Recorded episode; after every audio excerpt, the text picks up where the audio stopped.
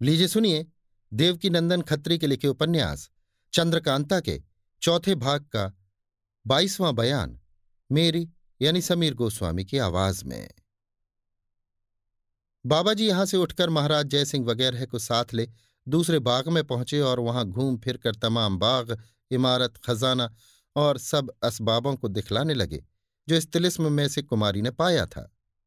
महाराज जयसिंह उन सब चीज़ों को देखते ही एकदम बोल उठे, वाह वाह धन्य थे वे लोग जिन्होंने इतनी दौलत इकट्ठी की थी। मैं अपना बिल्कुल राज्य बेचकर भी अगर इस तरह के दहेज का सामान इकट्ठा करना चाहता तो इसका चौथाई भी न कर सकता।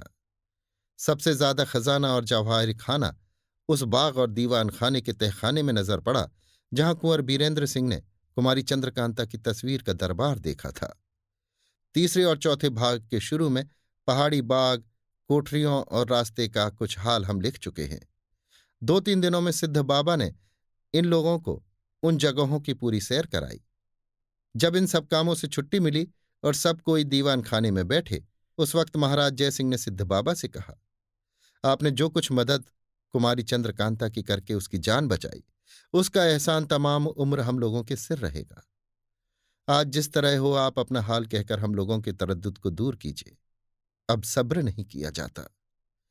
महाराज जयसिंह की बात सुन सिद्ध बाबा मुस्कुराकर बोले, मैं अभी अपना हाल आप लोगों पर ज़ाहिर करता हूँ। जरा सब्र खींचिए इतना कहकर ज़ोर से सीटी बजाई। उसी वक्त तीन चार लौंडियाँ दौड़ती हुई आकर उनके पास खड़ी हो गई। सिद्धनाथ बाबा ने हुक्म दिया, हमारे नहाने के लिए जल और पहनने के लिए असली कपड़ों का संदूक, उंगली का इशारा करके, इस कोठरी में लाकर जल्द रखो। आज मैं इस मृग छाले और लंबी दाढ़ी को इस्तीफा दूँगा। थोड़ी ही देर में सिद्ध बाबा के हुक्म की तामील हो गई। तब तक इधर उधर की बातें होती रहीं। इसके बाद सिद्ध बाबा उठकर उस कोठरी में चले गए, जिसमें उनके नहाने का जल और पहनने के कपड़े रखे हुए थे। थोड़ी ही देर में नहा धो और कपड़े पहनकर सिद्ध बाबा उस कोठरी के बाहर निकले। अब तो इनको सिद्ध बाबा कहना मुनासिब नहीं। आज तक बाबा जी कह चुके, बहुत कहा। अब तो तेज सिंह के बाप जीत सिंह कहना ठीक है। अब पूछने या हालचाल मालूम करने की फुर्सत कहाँ?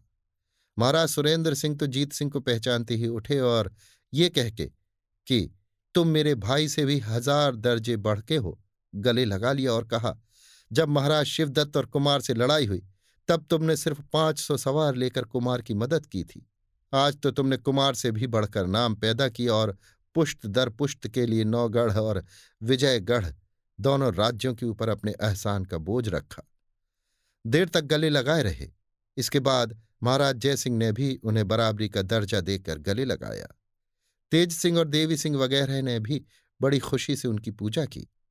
अब मालूम हुआ कि कुमारी चंद्रकांता की जान बचाने वाले, नौगढ़ और विजयगढ़ दोनों की इज़्ज़त रखने वाले, दोनों राज्यों की तरक्की करने वाले, आज तक अच्छे अच्छे अयारों को धोखे में डालने वाले, कुंवर बीरेंद्र सिंह को धोखे में डालकर विचित्र तमाशा दिखाने वाले पहाड़ी से कूदते हुए कुमार को रोककर जान बचाने और चुनार राज्य में फतह का डंका बजाने वाले सिद्धनाथ योगी बने हुए यही महात्मा जीत सिंह थे।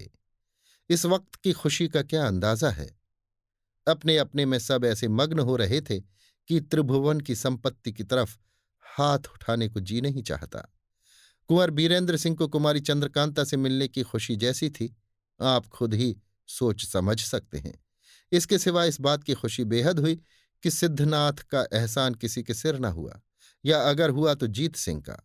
सिद्धनाथ बाबा तो कुछ थे ही नहीं। इस वक्त महाराज जयसिंह और सुरेंद्र सिंह का आपस में दिली प्रेम कितना बढ़ चढ़ रहा है, वे ही जानते होंगे। कुमारी चंद्रकांता को घर ले जाने के बाद शादी के लिए खत भेजने की ताब किसे? जयसिंह ने उसी वक्त कुमारी चंद्रकांता का हाथ पकड़ के राजा सुरेंद्र सिंह के पैरों पर डाल दिया और डबडबाई आँखों को पहुंचकर कहा, आप आज्ञा कीजिए कि इस लड़की को मैं अपने घर ले जाऊँ और जात बिरादरी तथा पंडित लोगों के सामने कुंवर बीरेंद्र सिंह की लौंडी बनाऊँ। राजा सुरेंद्र सिंह ने कुमारी को अपने पैरों से उठाया और बड़ी मोहब्बत के साथ महाराज जय सिंह को गले लगाकर कहा, जहाँ तक जल्दी हो सके, आप कुमारी को लेकर विजयगढ़ जाएँ, क्योंकि इसकी माँ बेचारी मारे गम के सूख कर कांटा हो रही होगी। इसके बाद महाराज सुरेंद्र सिंह ने पूछा, अब क्या करना चाहिए? जीत सिंह।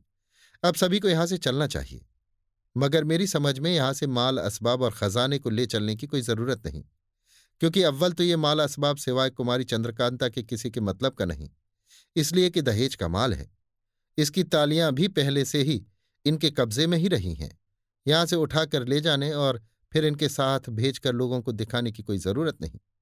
दूसरे यहाँ की आबो हवा कुमारी को बहुत पसंद है। जहाँ तक मैं समझता हूँ कुमारी चंद्रकांता फिर यहाँ आकर कुछ दिन ज़रूर रहेंगी। इसलिए हम लोगों को यहाँ से खाली हाथ सिर्फ़ कुमारी चंद्रकांता को लेकर बाहर होना चाहिए।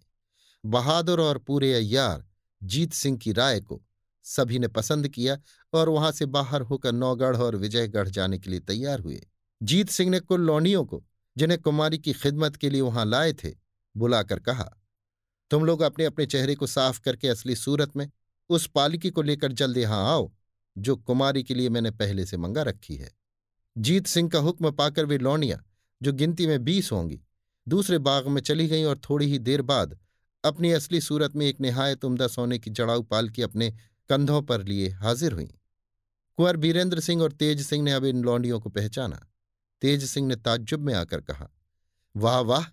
अपने घर की लौंडियों को आज तक मैंने न पहचाना। मेरी माँ ने भी ये भेद मुझसे न कहा।